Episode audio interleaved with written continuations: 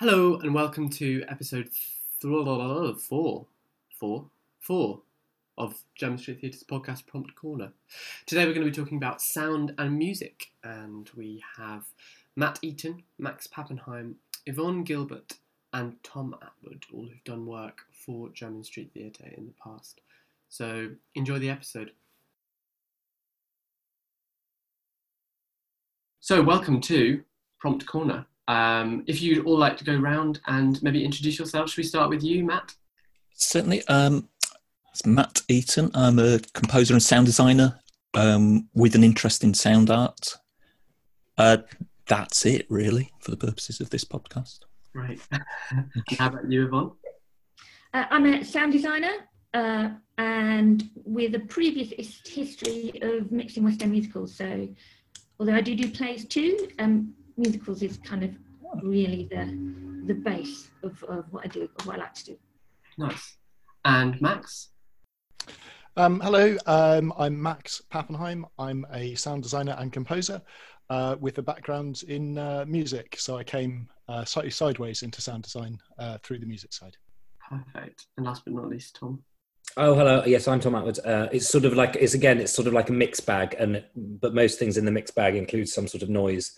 Um, uh, so, so uh, music, um, uh, arrangements of musicals for actor musicians is sort of is sort of my uh, main focus, um, and then occasionally composition for plays and sound design for plays as well. Brilliant. So we're all coming from very like different, varied backgrounds, but all kind of pooling together, I suppose, having a common interest in designing sound and music for theatre, I suppose. Um, and maybe a first question I would love to ask you all is what is the importance of sound within theatre? What what do you think? What purpose does it serve? Start with the big one. Uh, well, it, it's just it's it's another language, isn't it? It's it's it's the it's one of the other languages that's not text and not stage and not lights. You know, Of- often neglected. It was neglected up until the uh, somebody else might be correct. Be up until the nineteen forties, fifties. Um, now it's not. I, I think what makes um, uh, sound uh, interesting in theatre is that um, when you when you, we're all, it's a shared experience, so we're all uh, ostensibly experiencing the same product, but everything we see, we see because we choose to look at it. Whereas what we hear sort of slightly bypasses that, um, uh, and I suppose that I, th- I suppose that's what makes sound and, and music so powerful uh, uh, as an element and sort of unique as an element in that in the, in that it's not it's not a choice for each uh, uh, spectator to to to open their ears to this particular bit of noise. It um, it's it's sent at them and they can't opt out.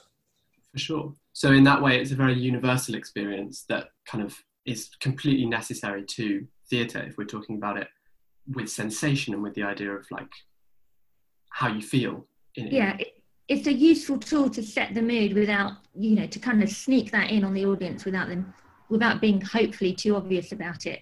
So they can, you can, you know, pre-set up the mood of the next scene with the scene change, or you know, it's a useful way to segue between the mood or the the story that has been told in a previous scene and make that transition smoother or or more abrupt if that's what you and the director have have, have uh, chosen to do.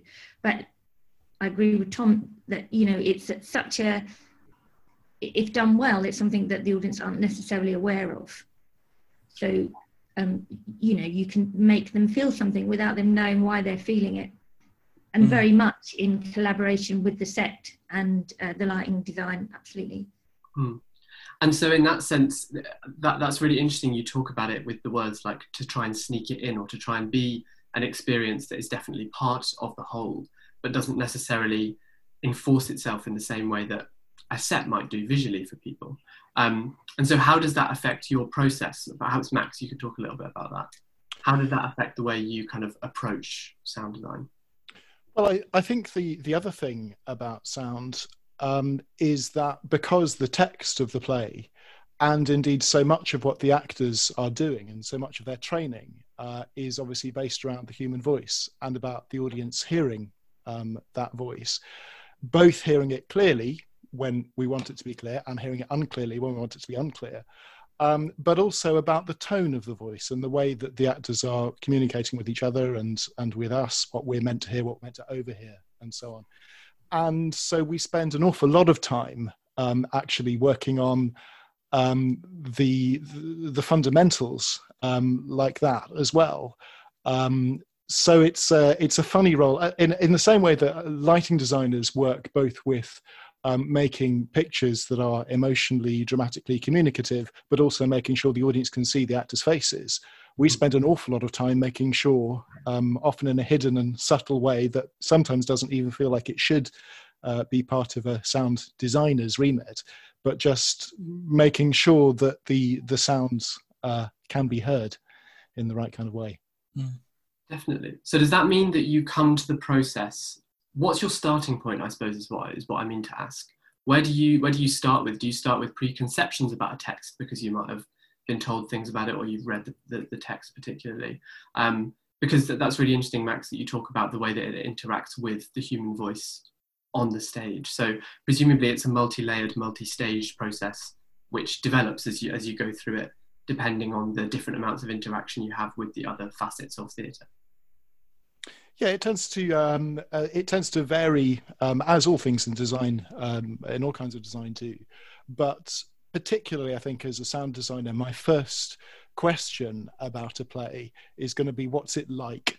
Because in sound we're constantly dealing with what what it's like what it feels like what the style is. Because sound as yvonne says sound has so many different um, uh, ways of contributing and helping and clarifying that um, not least because sound does both literal really well because we recognize such and such a sound and it does uh, ambiguous really well. Was that a scream or was that a screech of some some squeaking metal uh, or a bird or someone laughing this sort of thing? So the first questions in any process even sometimes before reading the text at all the first questions often that we'll be interested in will be stylistic ones or emotional ones. What's the vibe? Because with sound we're going to be dealing with a vibe. Mm. Sure. And that and that's really interesting. You related to association as well. So you're playing on a very intimate, like emotional, psychological level with how people already interact with sound in their daily lives. Is is that would that be true to say? I'd I'd say for sure. Yeah. Yeah. Yeah. Tommy, you're nodding enthusiastically. Yes, I was. I suppose I was just thinking that um, uh, you can't hear me nodding. This is, I mean, my first uh, in, the, in the world of so I can't hear you nodding on this podcast. Um, but I suppose the uh, um, we we tend to think of we have we have quite clear ideas in our head, preconceived ideas about what something sounds like, which is nearly often nearly always very different to what something actually sounds like. And so it's so that so part of what I think Max is discussing there is for, for the purposes of this play, of this story, what is that interface between what we think something sounds like and what something actually sounds like? I, I, I, that's, that's often. Um, but again, I suppose it's, what, how, what am I going to do to augment the story? I, think mm. that's sort of where I would start. It's, it's a, what is what is the story we're trying to tell? Why are we trying to tell it? What can I do to augment it? Mm, mm. Brilliant. Um, and so I thought we might talk a little bit about maybe the history of sound design because I feel as though I mean it's changed a lot recently, hasn't it? Has it gone through this this very kind of drastic change with with the advance of new technologies that mean that kind of mm. practical sound effects are dealt with in a different way? Would, would that be true to say? Uh, yes. Well, I I caught the um, the end of the mini disc era and the beginning of the computer era so uh, yes, it has changed. It's changed a lot from um, thunder sheets and rolling cannonballs down tracks, tracks above the audience, which sounds like an incredible thing to do. I think we should go back to that, to be honest. Yeah, I was so that's cannonballs and thunder sheets, and pra- the practical things. Yeah, so uh, that that obviously appeals in a very different way theatrically as well because it's a it's a live action, isn't it? It's a, yeah. it's a, it's a part of performance that isn't yeah. necessarily uh, something recorded. So is, is that quite a large kind of discussion? Is that quite a large facet of, of all your work? It's um, probably not something that you sound design would bring to a process late on. it's something that would have to be there from the from the start. Yeah, quite I'm quite fond of is live live foley, un, the unnatural miking up of a cast for Hmm. a symbolic symbolic effect or language. Hmm. Has that generally waned though throughout throughout kind of the development of sound design? Is that something that people are Um, doing less and less? Well, it, it- it's waned. It's waned in one way that it's. Um, uh, I suppose it's like sort of digi- digital technology. It's um, we we sacrifice all of that for convenience, and now some of it is being brought back for artistic purposes. Hmm. Mm. I just did a season in York last year of uh, they rebuilt the Rose Theatre, um, Oh, which yes. was all Shakespearean, and we, although there were some microphones, um, it Yeah. was basically old school Foley as well. I mean, I play I played some cannon fire. We didn't actually have a cannon, No, but apart from that, there were you know chains being thrown from galleries and things like that. Hmm. So um, it, which was really good fun, and I, I really enjoyed doing it. So Yeah. that, I, I guess it, it's more of a in more of a historical context. People still do that, yeah, but yeah. um, Foley, still live Foley. You know, I love doing, I love doing that. Well, we can do so much with it now, can't we? Because um, you know we can process we can process all of this stuff to our heart's content, and you can you know change rub, rubbing a carpet into rainfall, you know typewriters into rain, things like that. I was doing that earlier this year, um, just with um, processing those sounds through um, through And live. was any of that live, Matt, or was that all? Yes, Um, yeah. Oh, fantastic! So Yeah. you started with a, a typewriter that. that It you was a, yeah, it was an Orlando. She was um, it was the the narrator, uh, stroke Virginia Woolf, uh, playing a typewriter, and that's um, processed, put through a, I think even type plugins and the waves and all of that, and um, we turned it turned it into rainfall. You did that with just manipulation, or did you then play rainfall over the top of it, or you just And then we then you crossfade into the crossfaded into real rain. how lovely? But does that form? I, I know that that's an instance of that sort of live foley, but does recording um, kind of sounds does does that form a large part of your practices? Um, is that something that you still do? Yeah, I've got quite in, quite into that actually. Doing the um, doing my own, you know, for convenience, we we will use sound libraries most of the time. I would say. I mean, do um, Yvonne and Max do correct me if I'm wrong, but I, I use mostly sound libraries because I have, you know, obviously we don't have time to go out and record every little bit and bit and bob of uh, sound design. But I, it's something wonderfully rewarding about making your own uh, making your own recordings. Hugely, hugely. My um, my partner gets very upset when we're off on holiday, and um, Yeah. I say, "Oh, do you mind if I just if I just those crickets are great or whatever." Brilliant. Three hours later, yeah. Those crickets with a Cornwall accent. exactly. Well, you, you made joke, Tom. Well, this is an interesting question. Do, do you guys find yourself? I mean, are you are you self-confessed obsessives about sound? Is it something that you think about all the time, or are you quite easily able to separate it from the work that you do? Mm, weirdly, I've been using lockdown to try and find a hobby that isn't sound related. Because no, I've, I've my all my if I have time off, I'm probably sat in this chair making some music, writing music Mm. for myself or other projects. You know, projects which don't pay, um, to, you know, a wage. So Mm. no, I don't really have any. I don't really have any hobbies outside of sound and music. It's a broad church, though. To be fair. I did want to ask as well if you guys had any, if you do record um, Foley tracks, if you what's the what's the strangest sound you've ever recorded? Oh, I've got one for you. Uh, I had a gig in uh, Florida just before lockdown, and I, I've been I've been over there quite a few times to the University of South Florida, and I have never come face to face with an alligator, which are quite common out there. So I went looking for alligators. I thought this is probably the last time that I'm going to come out for this gig because it's over. I saw this. I saw an alligator in a in a park, left the boardwalk with my little um, Yamaha recorder, and um, literally walked past it. I must have been within about six feet of this fairly chunky alligator, and I heard a big splash behind me, basically. I'm trying to think what the weirdest thing I've recorded is. I recorded myself slurping a cup of tea, Mm. and I, I, which was for, for some ridiculous thing which needed some heightened nonsense for somebody to, and it was, and that I remember spending far too much time on that and quite quickly losing the will to live. Um, you know, one of those moments where you're, you're going for the fifth take of this slurp of a cup of tea, and you think, "What am I doing? What am I? What am I doing? I'm quite. I'm quite I had there was so much potential in my life when I was at school, and here I am slurping a cup of tea. You know, that I think that, that I suppose on the weirdest on the weirder end of the spectrum. Um, A percussion track from Eating an Apple. I mean, that that's thinking about it. The Beach Boys were probably 40 years ahead of me with that. Yeah. uh, the, the thing I find with sound libraries is that they're often not in, particularly if you're doing regional theatre in the UK, they're not in the right accent if you want crowd scenes. So um, you have to, all that stuff you, you, you have to record because, you know, there, there isn't that big call for, you know, a, a, a party full of people with Manchester accents or, you know, nobody's going to make a living selling sound libraries doing that. So all that kind of stuff you have to record yourself and a, a, a Zoom with just a, a 414 attached or something is really very easy and quick to, you know, just to in the rehearsal room to get the cast to rec- to help you out and record some extra stuff.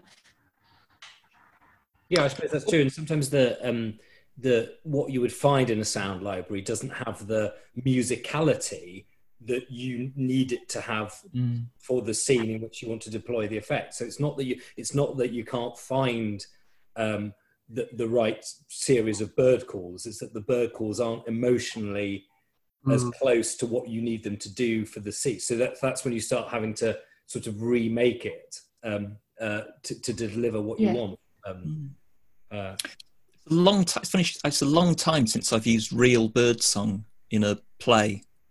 I use this kind of well um, for ring modulated, reverbed bird song, which kind of works as a it works as a sort of universal signifier for bird song, if you see what I mean. And I think I find realistic. We don't need, you know, natural, naturalism and realism isn't necessary so much. You find yourself getting caught up with, because I can go down a, a rabbit hole of seasonally correct birdsong. Uh, Mm. you know, just to try to tap into that thing of, you know, what says autumn to us and, and like we, we were talking about earlier about being able to set the scene without saying very much. So, um, and how, how do you find that works with stuff that you generate or do you just think it's not, is it often not something that you think is important in the particular show that you're doing? Um, it depends. It depends on the production, but and it, I'd say no. It, it is important. It's just finding something that signifies that, signifies that, and sounds good. Like Max said, the vibe and the vibe vibe is right. So the, you know, and yeah, I find myself moving away from literal literal depictions Mm. All the time, Yeah. unless specifically requested. Mm. Why, why, why is that? What is it? bec- Is it to do with that thing that you, that you mentioned about the fact that what we expect is different from what it actually sounds like? Um, we- it's the artificiality. We're paint, paint, we're kind of painting a picture with sound. Mm. I think it, it I f- didn't re- I didn't really articulate this until a few years ago, and quite often it's you know we, we're sat in a theatre under artificial light, so why why are we using naturalistic sound? Mm. And there is there's there's all obviously there's always a case for doing this, but it shouldn't be the uh, it shouldn't be the default. I don't think. and the, and yeah, no other element is nothing is real. No, So there's a level of expression to everything, and I suppose and I suppose Matt's saying if you if you come crashing in with the the, the realist sound ever, all it's going to do Yeah. is remind everybody that that set is made of you know two inch ply. yeah, It's that is it's that it's that Tom. Yeah. Also, tastes tastes change. Audience tastes are heavily influenced, um, particularly um, in the last two years. TV and film um, have really changed um, expectations of what sound will will be like and what the what the language is. Um, so a, a lot of the time, I mean, gunshots, for example, um, my least favorite thing in uh, in theatre um, because of course what every what, what an audience uh, I, I feel that what an audience really wants is something that sounds like it does in the movies. Mm. Um, what they don't want is an explosion on stage, which is often what a director's keen for, for, for particular, uh, very specific reasons. And so there's a tightrope to to walk between the two of what's what's real, what's realistic, and what an audience will um, will take what they need to take from. The gunshots thing is really interesting. I, I always think of it, I, I want to depict how it feels when you hear it rather than the literal sound, if you see what I mean. Max, you bring up film and TV. Does that have a lot to bear on your work? Do, I, do, do, do, do you guys do a lot of work in film or TV? Is it very different to theatre? Um, as a slight aside, one uh, one thing which I found very instructive was uh, working in uh, radio drama first of all, um, and um, learning that way about how it is that people listen, exactly what what aspect of a sound people home in on. Mm. Um, we had one interesting um, moment where we were dealing with an, an antique pistol being handled, and we we got hold of the actual um, an actual pistol or, or, very close to the original model, and it just didn't sound like anything. So then mm. we pulled a stapler out of the cupboard and, and whacked that around, and it sounded exactly like somebody handling a um, um, handling a gun, uh, presumably because again that's the kind of foley work that's been that people are used to in uh, uh, in movies and and TV. Mm. Mm.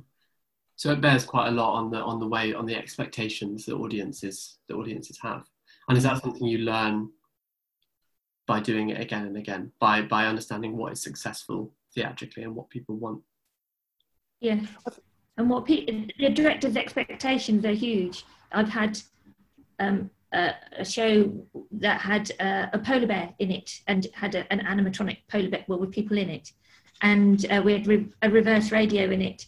And as soon as you play a polar bear sound uh, people go that's the that's the dinosaur. And it's not a dinosaur obviously. It's just what they used in jurassic park. And it, we ended i ended up having to ch- change it for something else because the director was so adamant that everybody's just going to think why is that why is there a why is a dinosaur so yeah the realism versus expectations is a is a huge thing a great gift in theatre is a preview period where we can see everything in context and ask ourselves very honestly um, what what does this sound like? Is this landing right? Are the audience looking to, at each other, going, "What was that?" Uh, or are they all laughing their heads off because it's Jurassic Park? yeah, and they were. Do you find as though you have to change stuff quite a lot through that preview process? Period? Oh, I, I find that it's literally every every preview is up five D dB, down five dB. bit louder. Oh no, no, that was too loud. A bit quiet, and literally, and then where you add it to start with is fine. Is is is always fine. What I mean, I suppose what's what the what makes sets um, sound again a, a, apart perhaps from some other elements is that you can't do any of it. You can't ask everybody to stand still while you adjust it which I suppose uh, to make the comparison to lighting, you can't just say everybody just stay where you are. We're just gonna mm. like we're just gonna we're just gonna do you know it all has to run to time. Mm. So so so I suppose that's that's where why the preview period is so um, uh, crucial because you need you need everybody to start at the beginning and get to the end in order to really get a sense that um, uh, is is this Jurassic Park or those marigolds I've flapped in the in the cleaner's cupboard um, and recorded on my phone. Have they have they done for wings? You know.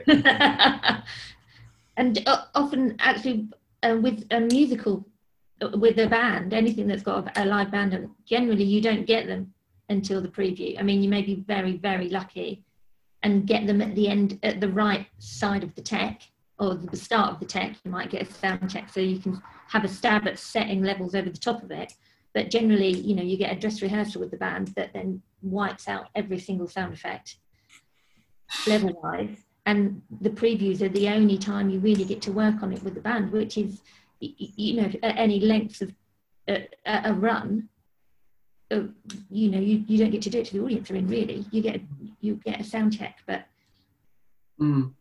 so really Speaking about kind of a musical aspect to it, um, Matt, you do a lot of of musical work as well, don't you? Do you feel as though your experience in sound design affects the way you play music? Um, it's yes. I mean, it it does. It does. It started to feed back in over the past few years. Actually, I've um, Yeah. Uh, yes, it does. I'm going to find it hard to articulate, uh, but I'll give it a go. Um, I've gone back to a lot more uh, more of an experimental form, emboldened by my work with um, with just with working with raw sound and using sounds, you know, symbolically. Mm-hmm. Uh, does does inverted commas with things. um, and also, uh, yes, st- storytelling and narrative. It's become quite important. I was I went off lyrics for a long time, and uh, now I find I, I was thinking only the other day that I I need some kind of narrative in my life in music, and I can make that with sound, but incorporating text and words and stories into music is what I'm looking at at the moment. So, um, Tom, you've got speaking about music. You've you've got some experience in doing um, some teaching in actor musicianship, which I suppose leads us back into what we were talking about earlier with that sort of performance um, sort of thing. Would you be able to tell us a little bit about that?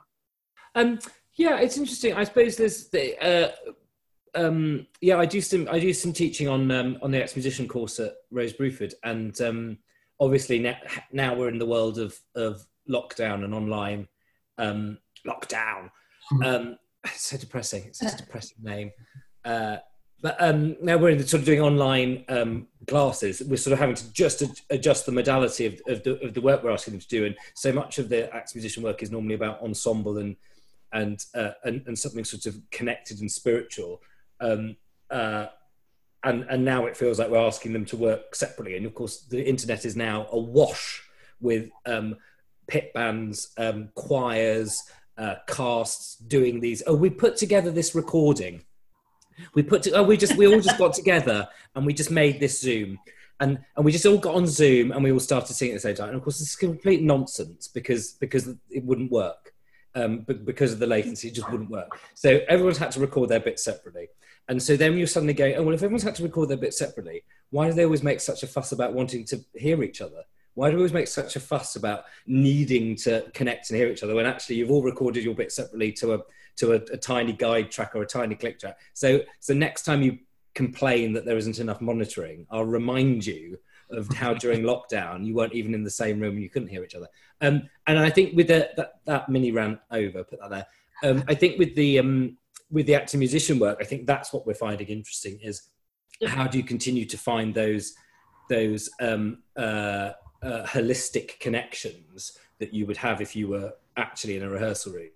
Um, whilst using some technology, but specifically with with the majority of these acting musician students, not the, the course isn't a technology course. So there might be two or three of them that are really interested in pursuing um, uh, uh, composition or, um, or, or, or, mixing or, or, or, something that involves the technology. But most of them want to want to be on the stage um, uh, performing. So so how so what is the what is the easiest technology flow to enable us to continue to do the work. I think I think that's what we've that's what we found interesting over the last few weeks. It's been a bit of a baptism of fire. Um, mm.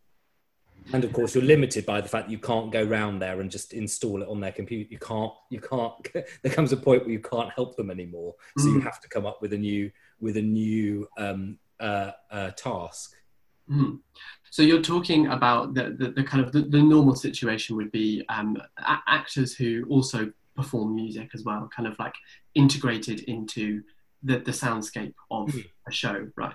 Um, and so that's an interesting uh, suggestion that the obviously the, the situation that we're in at the moment, which is obviously not ideal for anybody, has kind of hindered that in, in a very kind of real, very um, immediate way. Has that been the case for a lot of you others as well in terms of sound design and, and obviously hindering work, but also the aspect that Tom mentions in terms of the personal, kind of real, immediate um, interaction that sound necessitates in a normal situation? I, mean, me, I would say for me, everything, you know, there is no more work, everything's gone or postponed indefinitely. So, you, you, you know, I've had vague conversations with people that I've worked with before about maybe doing an audio, you know, about maybe doing an audio drama, but that's as far as as any work discussions have gone, it's you, you know it, it, just dropped off the mat. I'm sure that's the same for for just about anyone in live performance that isn't in a regular kind of that doesn't have a regular kind of side gig or, or a teaching gig or work for an institution. So um, you know, it's just it's completely different because there's nothing that mm. the projects are saying they will come back. Who knows legally when that will be? Mm. The way that we're interacting with each other now, maybe more people are like in an amateur sense turning to sound where they might not have done before because it's a, a kind of like a digital way to kind of communicate with each other. Well, there's an interesting relationship there between the kind of the technical aspect of your work and the emotional aspect of your work and maybe that might lead us into a discussion of that like how much do you think normally you have to negotiate that balance between technical and emotional um, which we've spoken about before. And how has that changed in this new situation? I've, just, like, I've always seen it as a, a very old-fashioned craft in a way although sound is very new. And in my head it's kind of like the stonemason or a carpenter in that you have to learn the practical things before you can be expressive with it. Mm. and that's that's how i see the technical building blocks in that it's easier um, to be expressive adequately or to in the way that you want to be if you know how to do the technical bits. And that's just the building blocks of being any old school you know craft person whether that would have been a stonemason or a, a you know a sculptor an artist even you know even a, a, visual artist. You have to learn the techniques first and mm. then when that becomes inherent and you don't have to think about that bit anymore that's when you can really do your job properly mm. it's a nice way of putting it can i can i borrow that yeah of course thank you I'm going to borrow the thing about turning a typewriter into into a into Ray. Me too. I think I was asking some questions. a session. Um, I think, yeah, I think that's it, isn't it? I because it's not because it's because it's art, so it's not it's not it's not like being a mechanic. Whereas if you're a mechanic, you can learn how all the bits of the car work, and therefore you can fix the car. And I suppose what Yvonne's sort of saying is that is that the that that's that's just the beginning knowing how the bits work is is is one half of the of the equation and um but that but i but i suppose there is a um there is a, a an argument that the, the two because the two things interact you can come at it from one way or the other you can come at it from i want to do i've got an idea i want to do something i don't know how to do that now i'll go and find out how to do it which yeah. is but then but then but then your th- then your knowledge is then less uh, the organization of your knowledge is is less um, structurally sound, I suppose. But but who knows? Um, uh, and and I think with the um, with the with the current situation, it's um, it's it's interesting to see the necessity with which people are turning to technology. But that doesn't necessarily mean that that when when the current situation goes away, that they'll continue to want to turn to technology. You know, we'd all we'd all rather go and have a coffee and talk about this um, because a Kieran, you'd be paying, um, and at least for the coffee. Yeah, I love it. coffee on the side, um, uh, and and um, and obviously when I say coffee, I mean a beer. Um, uh, uh, but we'd all rather do that than this. So there are some things where where where the, the, the, current situation isn't isn't the best, but it's it's making the best out of it, I suppose. Mm, mm. The thing about technology is that um, people use it as best they can. People will do whatever it takes to just get something approaching what they want out of it. And it's very common, particularly say in Edinburgh, you might see a production where, as say, um, from the point of view of uh, whether you were going to grade, how you were going to grade um, someone on their work as a graduating uh, a graduate from a sound design course you might say oh that was dreadful you know that the sound effects were all really loud or uh, or whatever it might be. But actually what you've got often is a theatre company who don't have a sound specialist who have found a laptop and found some sound effects that they downloaded off YouTube or something and and put it all together and it works it works brilliantly no, and that's I don't mean that in a sort of patronizing, oh, how sweet way, but rather in the fact that right now Zoom is available, Skype is available. They're not perfect at all. We know that conversations sometimes get a bit jerky as we stop and not sure if someone was talking, whatever. But we turn it to whatever use um, we can, uh, whatever works for us. And the same is true of theatre. The same is true of many, many different things in theatre as well. And that's one of the glorious things about theatre that because of the the contract between audience and performance, uh, we can accept and get on the same page as whatever it is that we're seeing and hearing, um, which is a slightly different perspective, I think. But we're seeing it borne out now. There was quite an interesting conversation on the Association of Sound Designers. I don't know if I shouldn't give this away, um, but there uh, there was a, a, little email chain in which someone said, "Oh, a, um, um, uh, an actor uh, has got in touch asking for some advice about um, what microphone they should get to do some recordings at home. And um, the discussion that came out of it was: is is it a worth saying to them, look, realistically, um, you can't launch a voiceover career just from buying a microphone and, and doing some stuff at home because of X and Y and Z. But B, what are the possibilities if we give people a little, a few pointers so they don't spend lots of money on the wrong things, but what's the best cost benefit if you want to get a microphone so that you can do more things with your voice from home in this situation? And those are the kinds of questions that we're often dealing with in sound. Yeah, we don't have any budget for this production, but how can we achieve a sound which will be distinctive?